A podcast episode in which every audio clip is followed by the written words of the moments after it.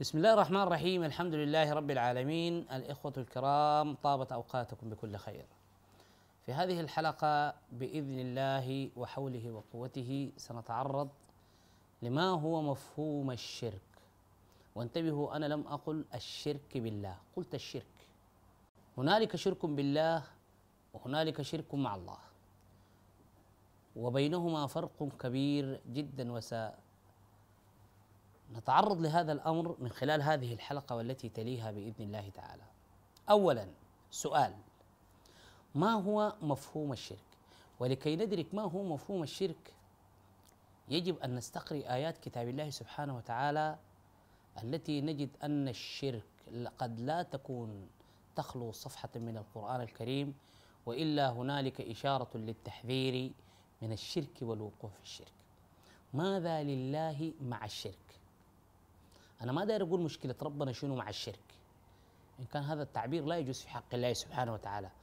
ولكن الشرك الشرك الشرك. السؤال هل الشرك أخطر من قتل النفس ظلما التي حرم الله إلا بالحق؟ من خلال آيات القرآن الكريم. نعم لا شك في ذلك. إذا ما هو وجه المقارنة بين قتل النفس الذي كلنا ندرك أنه عمل فظيع عظيم وفيه انتهاك للحياة. ما هو المقارنة بينه وبين الشرك؟ تخيلوا أيها الأحباب أن الله سبحانه وتعالى في سورة الأنعام ذكر 18 نبي أثنى على 18 نبي بالتسلسل من قوله تعالى وتلك حجتنا آتيناها إبراهيم في آخر السياق الله سبحانه وتعالى يقول ولو أشركوا لحبط عنهم ما كانوا يعملون يعني النبي بكل هذه المجهودات التي بذلها النبيون في بلاغ الدعوة والمعاناة وتحمل المآسي والصبر. نذروا كل حياة كل الحياة للدعوة إلى الله إلى الله سبحانه وتعالى. ربنا قال ولو أشركوا لحبط عنهم ما كانوا يعملون. باختصار شديد كل مجهوداتهم حتفوت بجرة قلم. ما هو هذا الشرك؟ الشرك الممكن يدمر حياة النبي حتى النبي. سيبك منك أنت ومني أنا. ده سؤال. سؤال آخر. لماذا اقتران الشرك بعقوق الوالدين؟ عقوق الوالدين ذنب والشرك ذنب عظيم ما في مشكلة.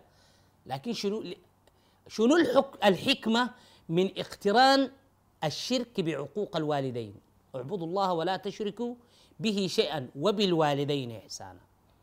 قل تعالوا اتلوا ما حرم ربكم عليكم ألا تشركوا به شيئا وبالوالدين إحسانا.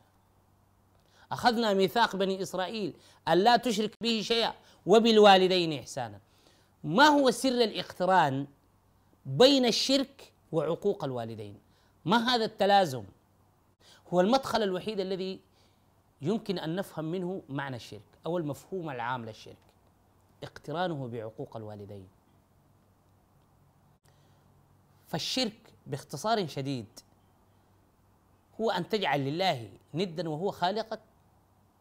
أنا لا أقول هذا التعريف خطأ ولكن هذا المفهوم غير دقيق في بيان ما هو الشرك. الشرك أيها الأحباب هو إساءة الأدب في حق الله تعالى. يعني الشخص المشرك هو الشخص البقيل أدبه على الله. بغض النظر بيعمل شنو نحن دي حنجيها.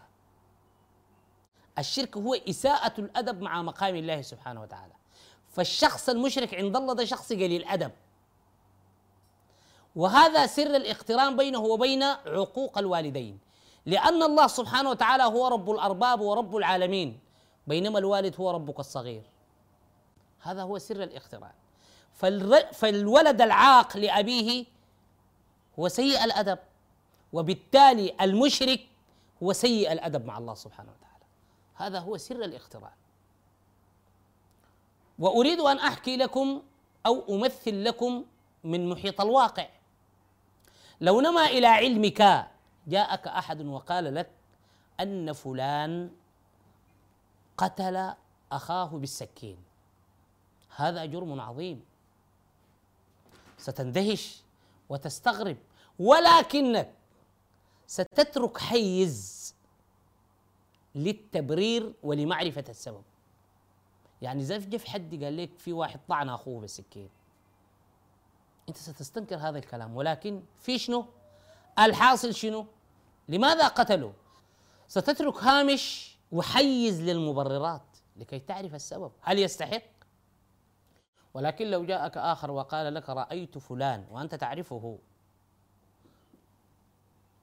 ضرب أباه بالعصا في السوق حتى ألقاه صريعا. نحن نعرف هنالك جريمة قتل ذاك قتل أخيه وهذا لم يقتل والده وإنما ضربه بالعصا حتى ألقاه على الأرض أو أداه بالقلم زي ما يقولوا أداه كف. المقارنة بين الجرمين القتل أشد ولكن أنت الذي سمعت بخبر أن هذا الولد ضرب أباه بالعصا حتى صرعه بين الناس فإنك لن تترك أي هامش للتبرير. مستحيل. تخلي هامش عشان الولد يبرر لك أنه ليه ضرب أباه. علمتم الآن ما هو مفهوم الشرك؟ ما هو مفهوم إساءة الأدب؟ لأن هذا الابن بالنسبة لك خلاص. هذا ابن مدمر لا يرجى منه خير لأن هذا هو الوالد. هو الوالد الذي رباه وكان سببا في إيجاده في الحياة. أنت أمام الناس تضربه حتى تصرعه. لن أترك لك مبرر حتى تبرر هذه الفعلة. لا حول ولا قوة إلا بالله. ضرب أبوه كف قدام الناس. ده ابن حرام. يعني ممكن تقول ده ابن حرام أصلا ما ممكن يكون أبوه.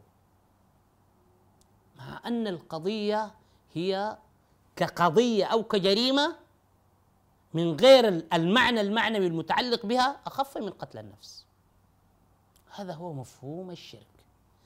وأعطيكم مثالا آخر. لو أن معلما في المدرسة وأعطى التلاميذ واجب من الواجبات. وكان هنالك تلميذ ذكي ونظيف ومرتب في ملابسه وأدى الواجب على أكمل وجه وصحح المادة بتاعه. وفي تلميذ ثاني مهمل ما متناسق في لبسه لا يحفظ الواجب لا يكتب الواجب لا يصحح. قطعا أن الأستاذ سيثني على ذلك الطالب المجتهد. وسيعاقب الطالب المهمل.